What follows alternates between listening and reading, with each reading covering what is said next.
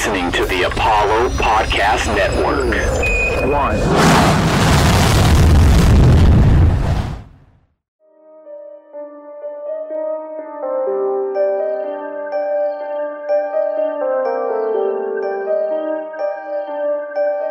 Get ready to launch yourself into the latest Rockets news. You're listening to the Launchpad podcast presented by Apollo Media, all Houston, all original. I am your host, Lachard Binkley. I am the director of basketball operation for Overtime Heroics. I am a contributor for Space City Scoop and, of course, a podcast host for Launchpad Podcast, which you are listening to right now. You can also find me on Twitter at HTown for Life 40, all caps. And be sure to follow the official Apollo Media account at Apollo HOU. That's Apollo HOU is caps, all caps. That's just hit uh, 10,000 followers, by the way. Thank you to all the people that follow Apollo Media on Twitter, uh, Instagram, Twitch. Uh, we definitely appreciate it. And make sure you hit the subscribe subscribe button on iTunes, Spotify, wherever you listen to your podcast. We would greatly appreciate it. Uh, today we have a special special guest on with us today. He is the podcast host for the Opinionated Sixth Man, which is part of uh, Crossover 365, which is at Crossover 365. He is a NBA, college basketball, NFL uh, reporter for at Busting Brackets, also a college hoops recruiting analyst for Zags blog. Probably one of the hardest working people I know in sports media, and a person I've been talking back and forth on Twitter, on social media for a while, and uh, definitely happy to have him on. We are joined by Tobias Bass. Thank you for joining us today on the Launchpad podcast. No problem, man. Thank you for having me on. And, and, for some of the people that you know may not know you, why don't you give a little bit of background about yourself? Um, like you said, um, I'm a writer for uh, college basketball recruiting analyst for Zags blog. I pretty much, you know, since I've been vaccinated, just been traveling around covering some of these big high school AAU events, getting to see some of the best kids in the country, not only in the state of Texas, but just all over the country. It's been honestly a blessing. I'm just glad COVID is getting yes. somewhat better that we're able to travel and move around. So as the summer goes on, like I was telling you off air, I'll be in Dallas a lot, outside of Austin. I was thinking about maybe going to the Peach Jam or going to Vegas this summer too, just to catch a couple of events, or I may go to the um to the summer league this summer as well. But yeah, it's been a lot of fun. I just I write, talk hoops, write hoops, and talk a little NFL as well. Yeah, and, and that's like I said, earlier, one of the hardest working people I know. You're always covering all these different events, um, and kind of, of course, as you know, the big topic that's going around Houston with the Rockets getting a number two pick is who should they select if Detroit selects Cade Cunningham at number one? Should the Rockets go with Evan Mobley or Jalen Green? And you follow players all the way from high school, maybe before that, all the way up through the NBA, and that's uh, kind of where I wanted to start uh, the first question with. Um, when we're talking about Evan Mobley and Jalen Green, let's start with Evan Mobley. What's kind of been your opinion of him since you first started recruit or first started uh, paying attention to him and scouting him? Uh, what's some of the things that he has improved on since that you know very first day that you started taking a look at him up until now? You know, right a month out from the draft. Well, the first thing was I think earlier in the year you USC didn't give him the ball enough. He was yeah. by far the best player. And then you would see times he would score three, four buckets in a row, and he wouldn't touch it for seven minutes. So I think the biggest thing was them giving him the ball more so we can see more of his offensive skill set. Defensively, I mean, defensively he's elite. He's, in he's a very, very good shot blocker. He rebounds, he rebounds the ball well. Um, I wish he could be a little bit more physical when he does it because he needs to gain weight, but that's part of him. He's like 18, so he'll get into that when he gets older. But he's he's he's special, man. I think he has an AD. I hate comparing him to guys like that, but he has a yeah. similar level of um, talent and potential. I think he could be that at at some point. Seven four wingspan. He he actually can put the ball on the floor. He can shoot threes a little bit. I want to. I like to fit with. I like to fit with the Rockets, but I, I, I do like the fit. But I want to see they, they they go another direction. So, and speaking of, you know, going another direction, uh, of course, the other selection right now, I think, is kind of uh, consensus across the board is Jalen Green. So, what do you see from Jalen Green that will translate from where he is now into the NBA game? But what's also some of the things that you think he needs to work on um, going into the NBA? Um, so this is a funny thing with me. When Jalen Green was in high school, I actually wasn't I wasn't the biggest fan of yeah. uh, Jalen Green. I had watched him play a couple of times in person and on TV as well. Um, he's done a lot better since last time I saw him. You know, some of these games they weren't all on TV all the time, but I did get to watch him over the pandemic. Um, he's he's explosive, man. He's a big time athlete. I think that he'll definitely bring some juice back to Houston. They did have a they didn't have a good season this year, but I think bringing in a player like him, he's definitely he's a fun player to watch. He's a you know social media sensation. I think that the city yeah. definitely would uh gather around him. I guess as far as something he needs to work on, just defensively, I think the defense is majority of it is effort, and you know he's been able to get away with that because he's, he's, he's so talented. You know sometimes they might not push him to be the most defensive type of guy. Houston has had perimeter players recently that don't play defense, so I think that would be that would be something that they're used to seeing. But he's he's explosive, man. He's a really strong finisher. He's really improved his three point shot. I remember in high school that was a big flaw of his game, but he's really improved. He shot he shot pretty well over these couple of games when he played with the G League. So if they can pair him and Kevin Porter, that that'll be fun. That'll probably be one of the better young backcourts in the in the league, definitely in the West. And I think that that will definitely re-energize the city. And, and also comparing the two players. So what do you think is more likely to happen? Is it Evan Mobley's offense taking it to the next level, All Star level, or Jalen Green being able to become not necessarily a lockdown defender, but definitely becoming more of a plus defender uh, when he gets to the NBA? Well, I think for the Mobley perspective, if Hakeem is still around the team, which I know he is, I definitely know Hakeem will get him in the gym and he'll definitely help him with anything and everything. Because just from a yeah. pure talent standpoint, and this guy, he's amazing. Guys, and Evan Mobley, he's really athletic, long wingspan. He's just a lot more skilled with the ball in his hand. So if he can get in the gym with Hakeem, he can give him some more better footwork and work on his, you know, just getting stronger. I think that he could definitely be a franchise center going forward. As for Jalen Green, I think the thing with him is he has to just be on the floor because he's going to play a lot with the Rockets, But you have Kevin Porter, you have Eric Gordon, you have John Wall. These guys still, on, still currently on the team. You're going to play your number two overall pick. But I think that if you bring in Jalen Green, John Wall would you would have to I think trade him, especially showing that Kevin Porter he shows that he can initiate offense very effectively. I think that you would have to probably trade John Wall before the trade deadline, if not this summer, because you need your young guys to be on the floor. Yeah, and I, I, guess that's kind of the biggest thing that's kind of holding some, you know, Rockets fans back from just going all in on Jalen Green is because it's a crowded backcourt. I mean, like you said, you have John Wall, who, you know, you would love if he was more like Derrick Rose and kind of mm-hmm. took a back seat, but you know, knew was knew at times that you know where he needed to step forward and take over. But I think with John Wall coming off those major injuries, I just don't think that's as likely because he's still trying right. to prove that he's one of the better point guards in the league. Um, and if you bring in a Jalen Green, that definitely gives you a crowded backcourt. I mean, I guess it's worse situations to be in than to have, you know, three capable uh, ball handlers in the backcourt. But like you said, that would definitely take away from Kevin Porter Jr. running point and taking the ball away from Jalen Green. And that kind of leads me to my next question. Do you think Jalen Green, um, I don't know if his passing is kind of one of the, the first thing you think of with Jalen Green, but do you think that's something he can improve on going into the NBA? I think it's something he'll definitely have to improve on because as you see, even in the college level and in the NBA level, multi-guard lineups are being used a lot more. I actually wrote a story about this a year ago. But the thing with multi-guard lineups is typically if you're going to play two or three of them at the same time, I would say at least two or three, if not all of them, have to be able to create, initiate offense, not only for themselves, but for other people. Kevin Porter, we saw that he can do that at a high level. Jalen Green, like you said, I don't think of passing when that when that comes to him, but he's going to have to be able to do that because you have Christian Wood. Christian Wood is probably one of the more underrated players in the NBA. And the Rockets, they have two of the first round picks that are going to get on the floor. Uh, Jae'Sean Tate, I really like his game. Uh, Kenyon Martin, so I really like his game as well.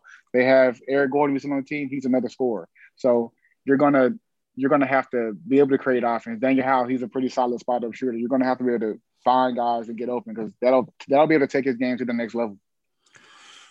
Yeah, and, and kind of transitioning to uh, my next question. Uh, actually, I'm kind of glad you brought up some of the other younger guys on the Rockets team, and I know you probably been following a couple of them when they were coming out of college and playing in the G League. So, what's kind of been your opinion of uh, KJ Martin Jr. Because you know he didn't play college ball. Um, you know he he played the one year, then he went straight to the NBA, and he was drafted. You know, basically at the end of the draft as kind of like an afterthought. But what's kind of been your opinion of? Um, I don't know how much you may have scouted him beforehand, but what's the kind of your opinion before and you know the season that he had, especially coming on strong at the end of the year? I mean, he. I'll tell you this. He definitely caught me off guard because I was. I wasn't. I, I know he was a big time athlete. You know, I had seen, you know, videos of him, but he plays hard, man. You're not gonna find too many too many players, especially young players that play that hard. You know, like every every time he's on the floor, you know, he you're gonna get you're gonna get the most out of him. I definitely respect that, and he fits well in with their team. He just does all the little things that you know some players may or may not want to do, and he's gonna. I think he's gonna have a very long, uh, good career. Yeah, and, and, and another player that's kind of took off at the end of the year that I know a lot of people um, really didn't think that much of that had a great you know season uh, with the Rio Grande Valley Vipers was Armoni Brooks. What was kind of kind of the consensus coming um, for him coming out of college, coming out of U of H? Um, was it more just he's just more just a shooter that may kind of find it hard to you know latch onto an NBA roster? Um, but what was kind of the the scouting report on Armoni Brooks when he first came out of Houston and playing in the G League? I thought that he left a year early because he did. He mm-hmm. played okay at U of H and I saw him. I thought he left a year early, but you know things happen. But one thing that we've seen the NBA need, they love three and D guys, and they're yes. willing to overpay for them. So if you can get one that's cheap, i.e. Armoni Brooks, well, you have that's a very that's a big time plus, and he's younger, so you know he can get in and develop. So I think that he came into he came into the NBA really at the perfect time. I think it was just perfect timing. You know, like I said before, the NBA they love three and D guys. So if you can find one that's on a cheaper deal, he's always going to have a uh, he's always going to have a place in the NBA. Yeah, and I think that's kind of one of the one of those you know few benefits of having a horrible season was the Rockets were able to basically have open tryouts right. throughout the year right. and bringing people like Armoni Brooks and Khyri Thomas and give KJ Martin plenty of playing time. You know how he improved his three point shooting from the beginning of the year to the end. Um, and like I said, you know, we're, we're hoping the Rockets are in the same situation next year. I mean, it's a possibility that they can be back in the lottery again the following year. And let's just say that that does happen. Um, what we do, you know, we know the top players that's going into uh, college next year. What's kind of your opinion on the top three guys? I know like a Chet Holmgren is probably up there. Um, what's kind of your opinion on like some of the, the top three or four guys that's coming into the uh, uh NCAA next year, who do you think is kind of going to make the, the biggest splash and somebody that Rockets fans should be paying attention to as a possible lottery pick next year? We definitely know about um, Chet, but there's the other kid. He's going to uh, Duke, Paolo uh, Banchero. That that kid there, I think he has crazy potential. Six ten. He's like a six ten tweener, three slash four. I know people get really excited when they hear that, but he's very, very, very athletic. I love the way he runs the floor. He's actually pretty skilled. Um, has good genes, play, you know, former football player. So I really think I really think that he may even surpass Chet by the end of the okay. year. I think he I think he may be the um, the number one overall pick. Okay, yeah, I, you know I've been checking out some of his highlights ever since you know I, you know when the Rockets possibly have a couple of picks next year as well. And what's also like another person I've been kind of seeing floating around on some of the, especially on you know, rival sites, Jabari Smith. What's kind of your opinion on him? Very, very, very, very, very great athlete. You know, good hands around the rim, superb athlete, runs the floor, block shots. He's gonna be he's gonna be on a um I want to see who comes back on that um Auburn team, but I think I think they'll be pretty good. I, I think they will be. So with that being said, people are going to see him a lot more. And you know, you can't ever you can't ever underestimate the power of what college basketball can do for you. How much money is Jalen Suggs going to make himself after this year? How much money does Zion make his money this year? I guarantee you, if Jalen Green went to college I guarantee you, he probably would.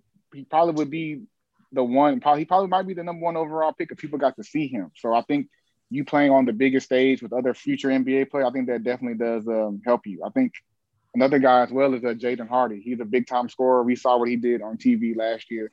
He, that guy, he can just shoot the ball from pretty much anywhere. So I want to see what his development looks like in the G League this year.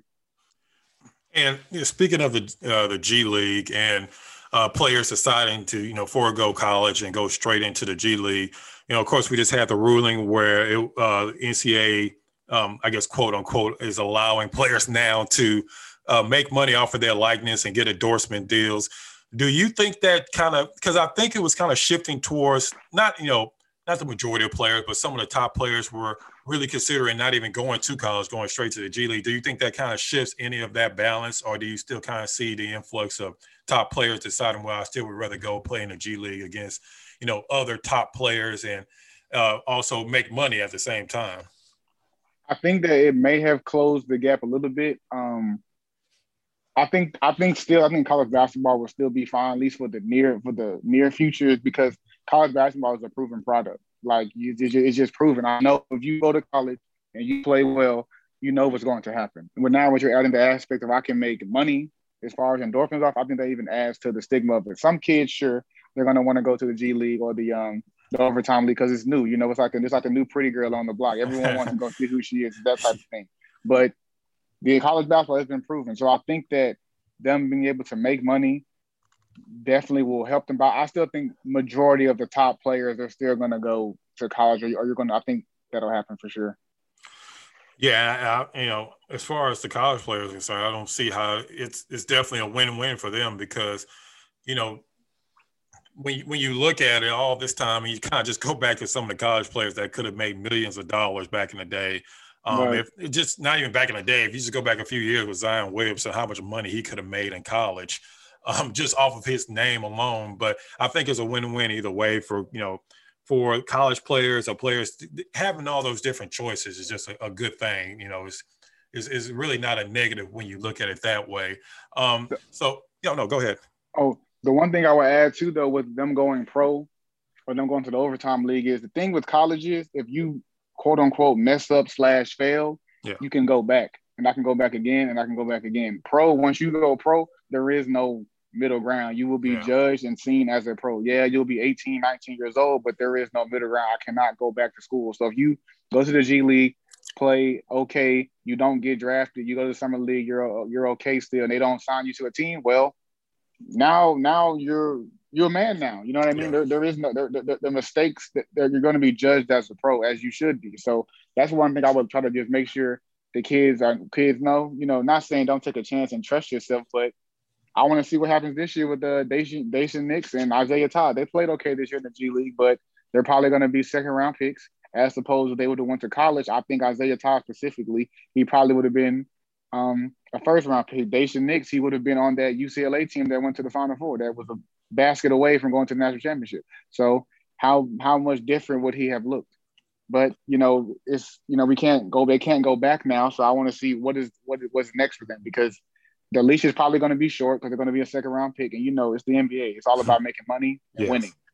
So if they're not going to be on the floor producing, well, they're not going to be making those hundred fifty thousand dollars they were making once they go back to the G. They're not going to be making that. They're going to they're going to cut that significantly. So does he want to go overseas? Maybe, but it's just if you would have went to college, things would have been different. Isaiah Todd, he would have been on that Michigan team. They went to what the Sweet 16 or Elite Eight. He would have been on yeah. that team as well. So how much different would things have looked? And then hindsight 2020, Michigan, their best or second best player, he got hurt. So am I am I crazy to say that his playing time would have significantly increased? Probably. Yeah, that's a good point. That's actually was, my, it was going to be my uh, my final question of the second. I was going to ask you which players kind of did a disservice to themselves by going to the G League instead of staying in college, and you you actually just answered that because you can definitely get lost in the shuffle because if you're not one yeah. of the top players like Jonathan Kuminga or Jalen Green, you're just kind of getting lost in shuffle of other G League uh, teams where they may not even be getting that much coverage. And if you're in a tournament, you're getting a huge amount of coverage, especially if you, like you said, you go to the Elite Eight or final four. I mean, let's look at uh, Davion Mitchell and Jalen Suggs. Yeah.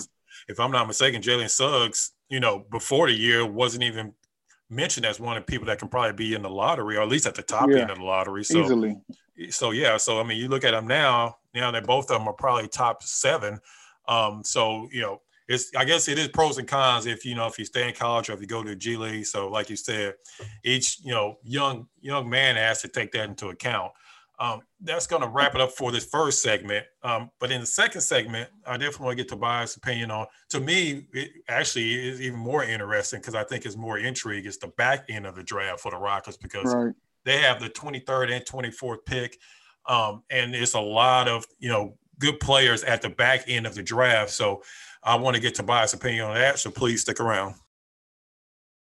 Looking for a better way to rep H Town? Be sure to check out ApolloHOU.com for Astros and Rockets apparel you can't find anywhere else. Use promo code LAUNCH for 10% off at checkout.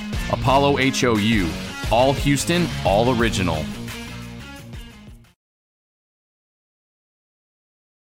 And welcome back to Launchpad Podcast presented by Apollo Media, all Houston, all original.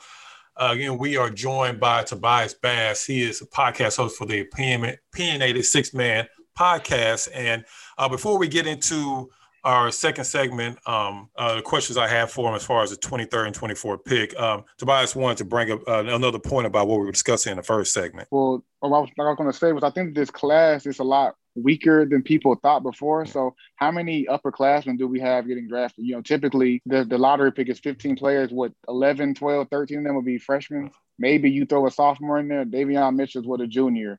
You have Franz Wagner's. I think he might be a sophomore. Corey Kispert is a, is a senior. You have, and even some of uh, Jared Butler. He probably be right outside, but he's he's a junior. A lot of these guys are upperclassmen. Chris Duarte. These guys they stayed around for years because this class it wasn't as good as they thought before. Even Jalen Johnson, Sharife Cooper. I love Sharife Cooper and Jalen Johnson, but they didn't even play a full college season. Yes. You know, some some of it might have been for BS reasons, as in Sharife Cooper and Johnson, he decided to to go another route. But this class just wasn't as they thought. You remember BJ Boston? They thought that he would have been a top three pick. Yeah. A year ago this time. He's unfortunately he didn't play as good as he thought. And some people really helped themselves, like James Bouknight, Keon Johnson, etc., Franz Wagner. But I think this class, it's I think that this class is interesting because some players some teams they're going to get a really, really interesting player late in the draft. I think the Rockets have a chance to do so.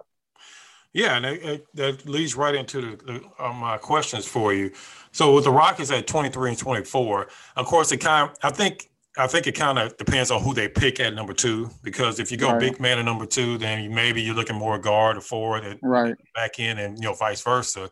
So a couple of players I wanted to kind of get your opinion on that I think is kind of rising up draft boards and that could possibly be there at 23, 24. Maybe they even shoot past that. But like the first person I've been really looking at lately and I'm kind of really intrigued by his, you know, his stretch four, you know, capabilities and his shooting uh, is Trey Murphy the third. Um, mm-hmm. What's kind of your opinion on him? Because he's kind of come out of nowhere in the last few weeks. He's went from second round to now late first round, possibly middle of the first round. What's your opinion on his, on his game?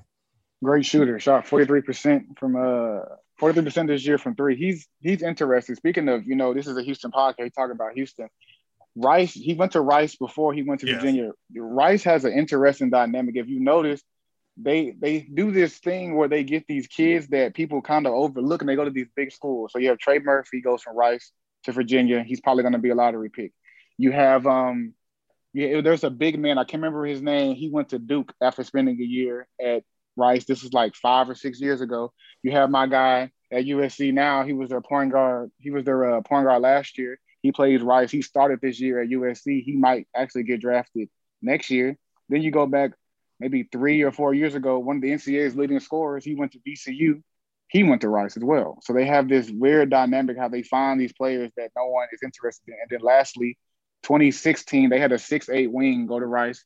He's Russian. He ended up going to Florida. He didn't get drafted, but he was one of their, he was the second or third leading scorer for those Florida teams. So Rice has a very interesting dynamic of how they get these kids that play at Rice for a year or two and then they yeah. leave to do bigger, bigger, better things. Yeah, and that was kind of the, the thing with U of H, you know, before mm-hmm. they had these latest runs where, you know, players would come there and then they'll eventually go on to, you know, bigger colleges and you know, have better careers. And it, actually, it's kind of reversed now. It seems like with like Quentin Grimes kind of he, he, coming to U of H, and then they're having better uh, careers with U of H. So yeah, right. that dynamic with Rice is, is, is definitely interesting, and, and also with Tre Mann. I mean, he's one of the like I think ten or eleven players ever to be 50, 40, 90. And then yeah. with that size, I mean, so do you think he's going to be probably more of a lottery pick that he won't even be around in the twenties? Which one? Uh, uh, Trey Murphy.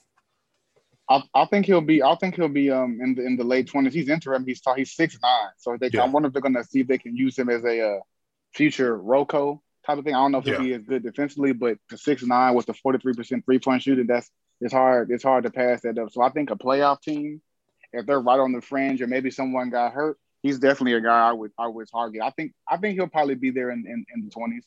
Okay, and, and, another person, you know, that may not even be in the twenties because he's actually more and more I see him. He's actually closer to the, the middle of the draft. Is uh, Tre Mann. Um, mm So he had a down freshman year. He definitely yeah. bounced back uh, last year, averaging 16 points a game. So, what's your uh, opinion on Tre Mann uh, as he kind of projects into the next level? Um, I think that I think that he's six five. Um, from from his freshman year to last year, it was like night and day. He got significantly better. He had an 11 point uh, points per game increase. His rebounds went from basically two to roughly around six. His assists went up three again. He just was a completely different player. He seemed to be a lot more confident. Things started to slow down for him. I think that he, I think that he could be one of those like Anthony Simons guys. The potential is through the roof. That if he, you know, catches a break, I think that he could even be a starting guard in the NBA at some point in his career. I think that you know maybe maybe there's a team with an aging point guard. They'll throw him in there for a couple of games. Like you know, this kid can start. This kid can play. I think that he'll that could be his future. Yeah, and like you said, he's and I think that's kind of what you look for in any player. It's kind of, especially in college, kind of that growth from one yeah. year to the next. And he definitely right.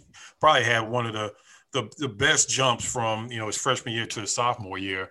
Um, another player I've been kind of looking at that's kind of been uh, kind of rising up a little bit, but not talked about as much is uh, Miles Deuce McBride. Um, what's kind of what's kind of your opinion on him? Because he seemed like a type of player.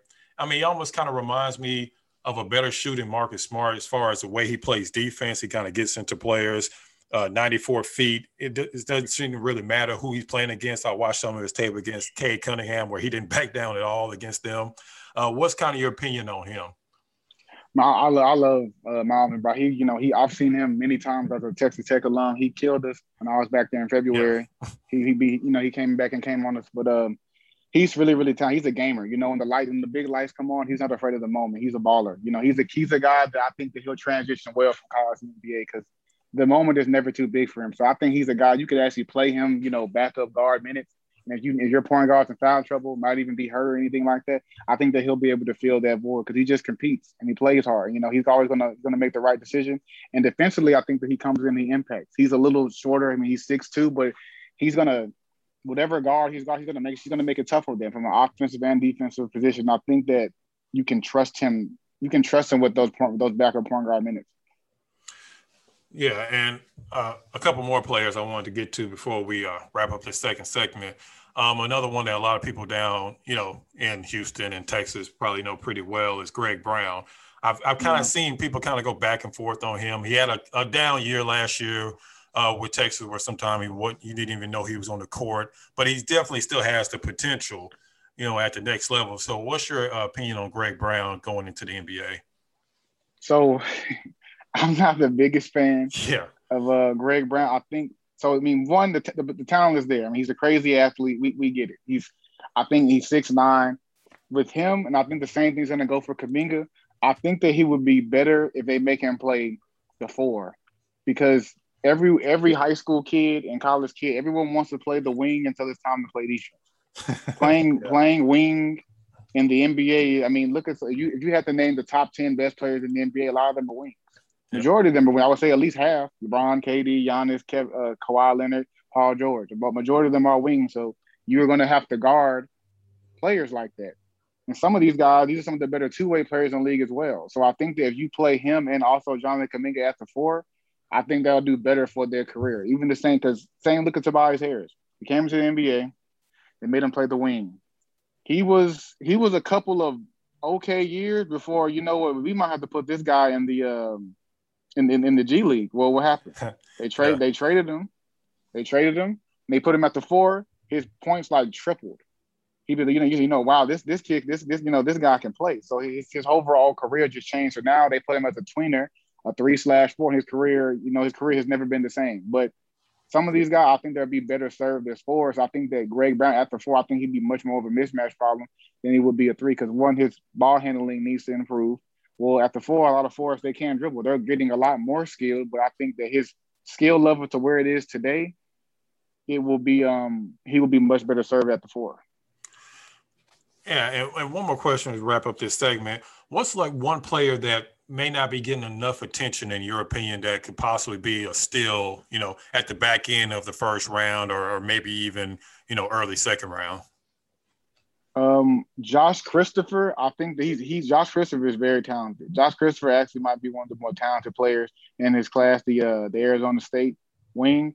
He didn't he didn't really shoot that efficiently. I know he got better as the year got on, but just from a pure talent standpoint, this kid, he's amazingly talented, six five, six six, combo guard. He really can put the ball on the floor. A crazy athlete.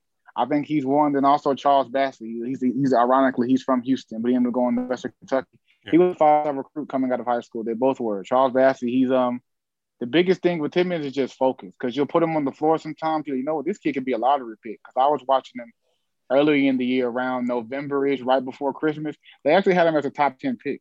But as you know, his focus the windows, then you start seeing the Shaqtin' a Fool moments, and that's kind of where his why his why his yeah. stock fall. But, but, just from a pure talent standpoint, he's one of the more talented centers in this draft. Six eleven, long arms, defends like hell, and he's actually a little bit more skilled than people thought. He was actually shooting mid range and threes a little bit more this year. They weren't always going in, but you can see that the improvement from year one to year two.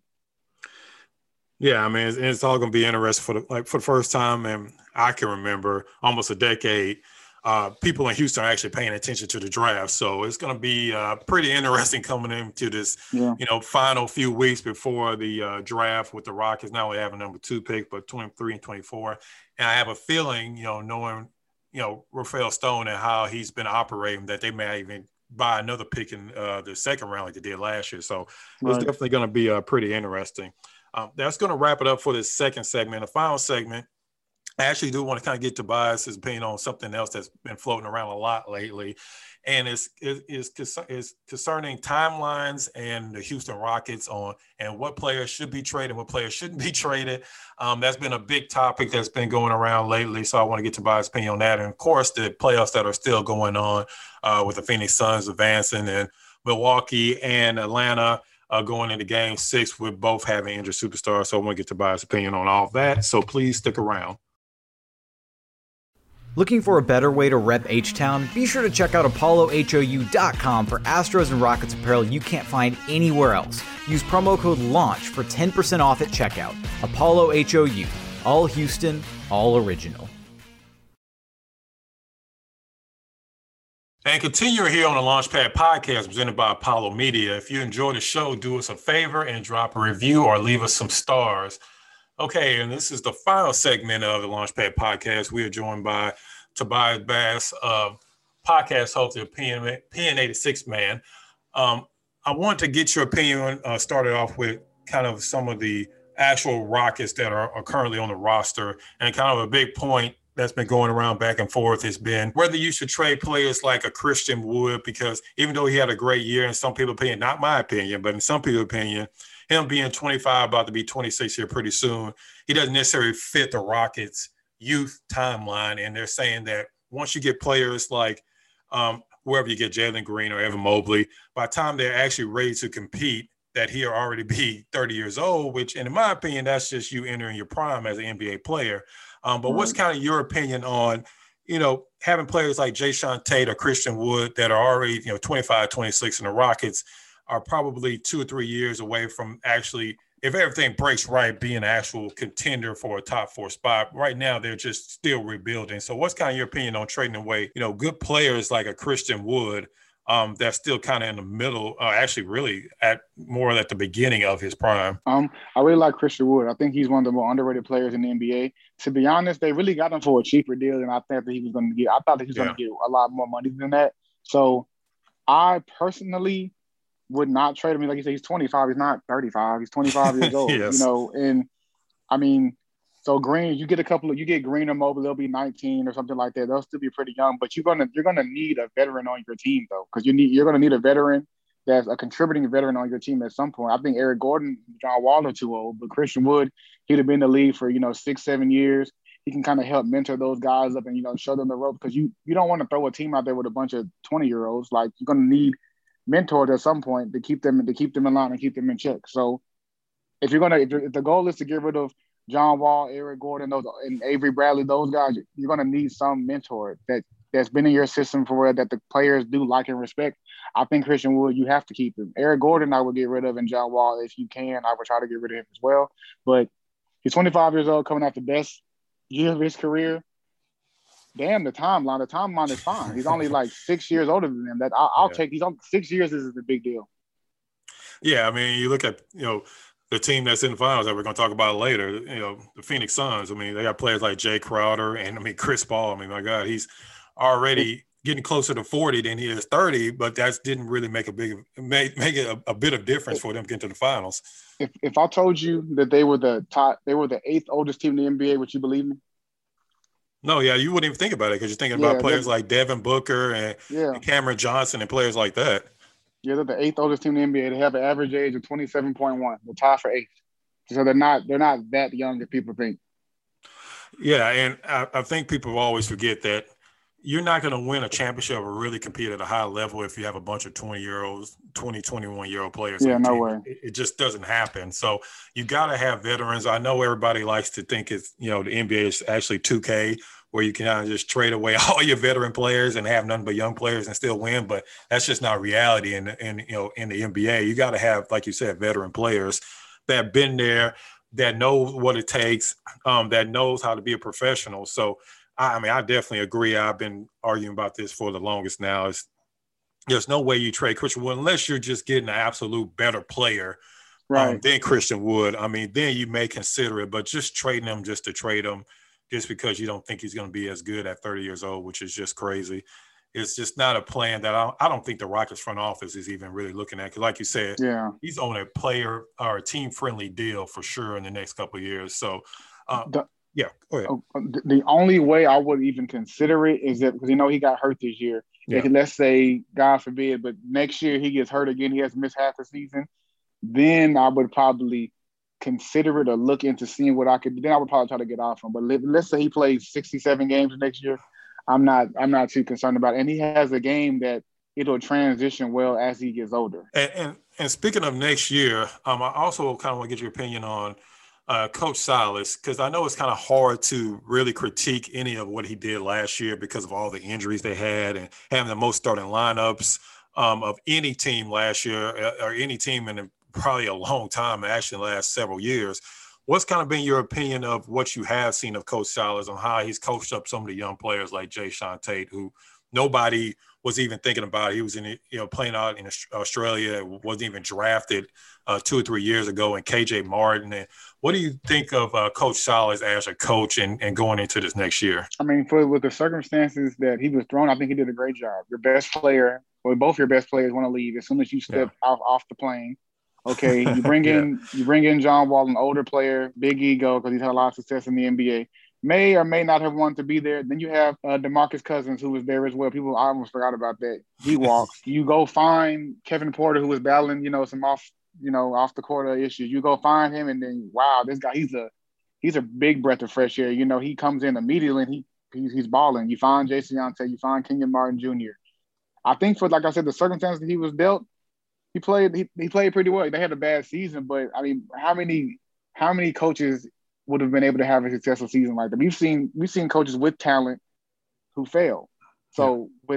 with them dealing with all these off the off the court issues, literally day one, I think he did a phenomenal job. And I think that what he did last year, I wouldn't not from a winning standpoint, as far as a developing and finding talent standpoint, he, he found what three three future players are going to be on this that should be on this team for a while, maybe even four if you count Armoni Brooks. So he found four young guys that they they that'll, that'll, be playable for the near future. Yeah, exactly. I mean, I definitely agree. I mean, if you look at it, greatest coaches of all time, Gregg Popovich missed the playoffs because guess what? He didn't have as good players as he used to have. Right. Um, Steve Kerr, you know, who won all those championships. Guess what? They missed the playoffs last year because they didn't have great players. They had a bunch of injuries. Right. So yeah, I mean, you, you got to look at it that way. I mean, I know a lot of people were disappointed and were questioning some of Coach Silas's rotations, which I just don't understand because how can you have a rotation when you don't even know who's playing that night? So, I mean, right. I think you really can't start judging them or him or Rafael Stone really until this next year and actually give them a full, like you was talking about earlier, um, not being a, players not being able to you know, go to these different showcases and different things last year. It was the same thing with the NBA. They didn't have a full training right. camp. They had compressed schedules. So I think this year is where you can actually really start to evaluate, you know, people like Coach Silas and Rafael Stone. Um, and uh, another thing, you brought up Kevin Porter Jr. What was your opinion on? Uh, do you think he would have been like a top five pick if he didn't have the off court issues um, right before he came into the draft? Talent wise, I mean, talent wise, yes. Um, I think that um, last year if he didn't have, I think he would have definitely been high because last year's draft was kind of weird too. You have like Darius Garland. Yeah. You know, he was on a he was on a bad team. You know, Jarrett Culver's a tech grad. I mean, I really liked him coming out, but Coby White was okay. Jaxson Hayes, really athletic. You know, even Cameron Reddish, he went tenth, and we didn't even get to see his full potential at Duke a year ago, strictly yeah. because of uh, you know, what what he uh what he went through. Oh, is this yeah? So I I think that um I think his I think his draft stock would have been high if he wouldn't have had the off the field off the quarter issue. I think so. Maybe maybe right at the bottom lottery, but yeah, I think so. Okay, and I mean, yeah, that's just something that you know you got to think about. You have a basically a potential lottery that you, uh, yeah. pick that you got for a second round pick that's never going to convey to the Cleveland Cavaliers. So I mean, that's a win just by itself right there. Um, and before we uh, wrap up the show, again, we're here with Tobias Bass. I want to get your opinion on the playoffs so far. That's been like riddled with injuries. I think every team um, has had yeah. some type of injury, some more major than others. Um, first off, what's what was your what's your opinion on Phoenix runs? I know a lot of people want to always throw asterisks on everything, no matter yeah. what team wins. But what's kind of your opinion on? Is it more well? Hey, Chris Paul's been had bad luck all the way up until now. Maybe he deserves some, you know, not that you wish injury on anybody else, but I mean that's part of the NBA. What's kind of been your opinion on Phoenix's run up to the finals? I mean, I, I mean, I love it. You know, Chris Paul is is actually my favorite player um, um, of all time. So I'm definitely glad to see what he's doing. I'm glad to see that Devin Booker, because you know, remember a few years ago, Devin Booker was he was upset. You know, he was even there was even rumors that he even wanted to get out of there. So the fact to see him winning is is really good. And I'm glad to see different teams, you know, rise. You know, like last year we saw Miami. I'm, I'm like seeing you know the Lakers and all that. I like to see other teams step to the forefront. Even like Milwaukee. Personally, I want to see the Hawks play the Suns. We'll see what happens tonight.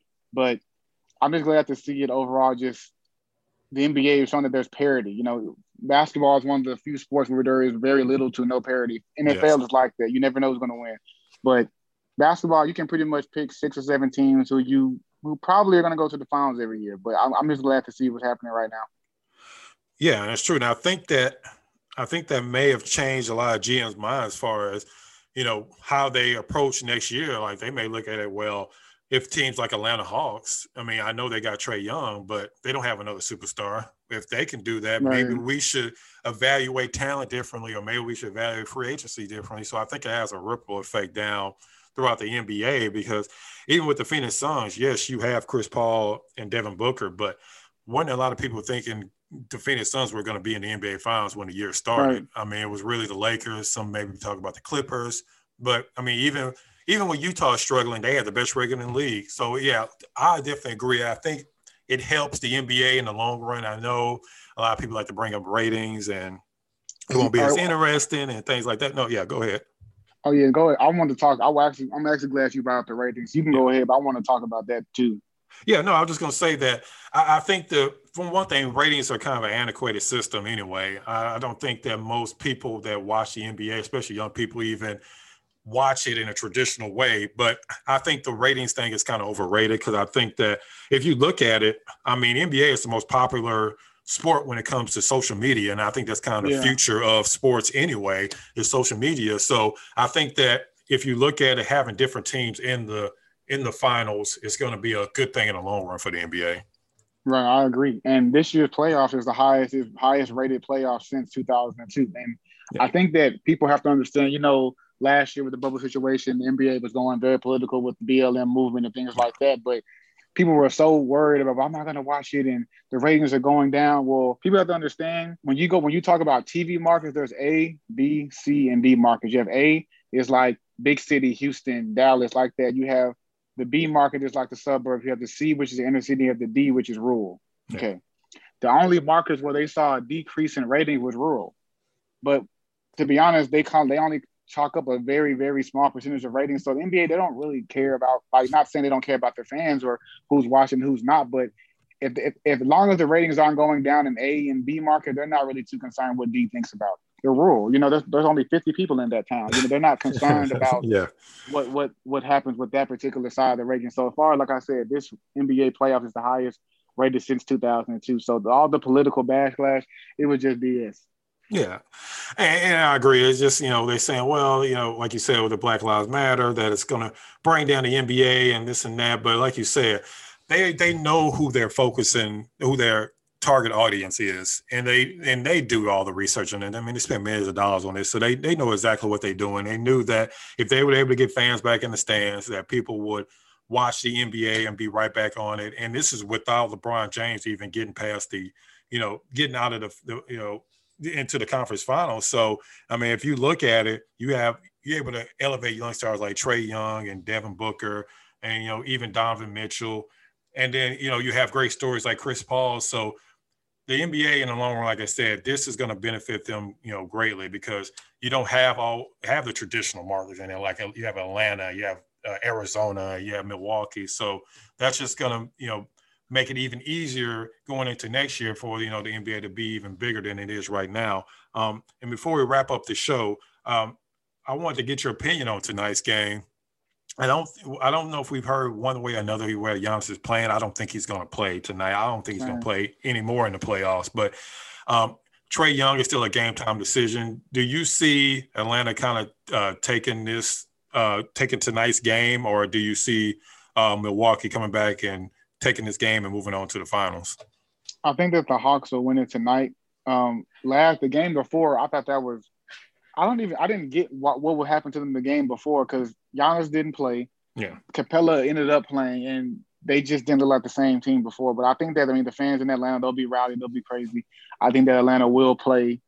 Um, I think they will. I think they will win tonight and go and force, and force a game seven. Yeah, and what do you think the chance of Trae Young playing? Because I think it's pretty much 100%. I think he was a game time decision. Last game, he tested it out. And with them on the brink of getting eliminated, and I mean, the NBA is a fickle league. You never know if you're ever going to be back to this point. And do you right. do you think it's do you think it's a chance that Trae Young um, sits out tonight, or do you think it's pretty much? I mean, you can't guarantee it because it is an injury, but do you think it's a really good chance that he plays tonight? I think I think yeah, I think it is a very good chance that he does play tonight. I mean, he doesn't have a choice, like you said. Stuff happens in the NBA so quickly. Guys get traded, people get hurt. You know, things just happen. So I think in this situation, if you're at Atlanta, you haven't been good in forever, you have to go for it. Like if he's if he's able to be 80, 95% of, of himself, you have he has to play. You have to go for it because things change. You know, you guys there's a chance next year you guys might not make the playoffs. You know, someone could get hurt. Yeah. The team could, could get a superstar. So I think they they have they have to go for it. I know Trae Young, he's a big time competitor. I know that he hates it now, and I think that he'll I think he will play tonight. And uh, real quick before we wrap up the show, so let's say that um, Atlanta or Milwaukee, either one, you know, of course, makes it to the finals. Do you think? Do you give them any chance against a healthy Phoenix team, or do you kind of see Phoenix this is just their year, and, and Chris Paul is finally gonna get his first ring? I think that the Suns they beat whoever. I think I think the Suns are that good, and they're going to be a great story for the NBA. I think Chris Paul gets his first ring, and I think that Devin Booker, if he wins, if he wins his first ring this year, I think that he needs to start moving up the NBA rankings as far as how we view him as a player. Because you know he was one of those players two years ago. He was an empty stats player. You know yes. he, his stats didn't they didn't translate to winning well. Chris Paul comes along and he's his game is just taken off to a, to a new level. I think that we can see him as moving up the ladder as far as how we view him as a player. Yeah, and I, and I agree because you know it always find it funny because Trae Young was one of those empty set guys too before yeah, this year. Too. So it's it's just funny how it works out once you start winning in the playoffs. And I mean, me personally, you know, it's still a sour taste in my mouth how the whole Chris Paul thing went down, which, you know, majority was wasn't his fault. How, you know, he left Houston. And I'm actually happy for him because he's been through a lot in his career. I mean, he's yeah. at least 16 years. And um, you know, the way he wasn't able to play in the last couple games, which he mentioned um, in the press conference, um, I'm sure it still haunts everybody here in Houston and himself. So it's good to see him finally get his ring and, you know, a, a new team, you know, able to step up and – maybe people will stop hating on you know Devin Booker and I mean even Paul George. He had a he had a great yeah. playoff series. I always thought it was crazy the way people labeled him, but I think it'll be great for the NBA if Chris Paul finally gets his ring and you know another team steps up there. But before yeah. we wrap up the show, uh, Tobias, why don't you let everybody know where they can find your work? Oh, well, one you can find me on uh, Twitter at Tobias underscore Bass. That's T O B I A S underscore bass like the fish. And um, you can check out some of my articles on zagsblog.com. It's a website by Adam Zagoria. He's a big time writer up there in New York. And I'll just be at a bunch of events. So, you know, check out my social media. I'll probably be posting videos, some of the recruits that I'm covering or interviewing, and I'll have some big uh, interviews as well. And I'll probably be breaking some news probably this weekend or throughout the week of next week as well. Yeah, like I said, you're one of the hardest working people I know in sports media, and not only you only do you report, but you also break news that nobody else does. So, I mean, I definitely follow your work. I, you know, I, am I'm I'm so happy for you that you you know risen up as much as you have since I've started following you and all the hard work you put in. So, I definitely appreciate you jumping on the podcast today. No problem. Thanks, man. Anytime you want to have me on, I'm, I'll, I'll come on for sure. Oh yeah, I, I'd definitely be having you back on because um, we have a we'll be have a lot of time this off season to discuss all the draft picks and yeah, all the stuff going on. So I definitely have you back on. Um, it's, it's, crazy. It's draft month. The draft is in what three three and a half weeks, twenty six days, I think. Yep. Went the 29th? Yeah. Yeah. So it's right around the corner. And for the first time in a long time, I think for the first time um, all year, Rockets fans actually have something to be happy about. So yeah, uh, definitely. Uh, definitely looking forward to that. Uh, that's going to do it for today's episode. So if you haven't already done so, please be sure to subscribe to the podcast on iTunes, Spotify, or wherever you listen to your podcast. And be sure to follow at Apollo HOU. That's Apollo HOU is all caps for blogs, merch, video, podcasts, and more original Houston sports content not found anywhere else. As always, thank you so much for listening. And we look forward to having you back for our next episode of Launchpad Podcast covering your Houston Rockets.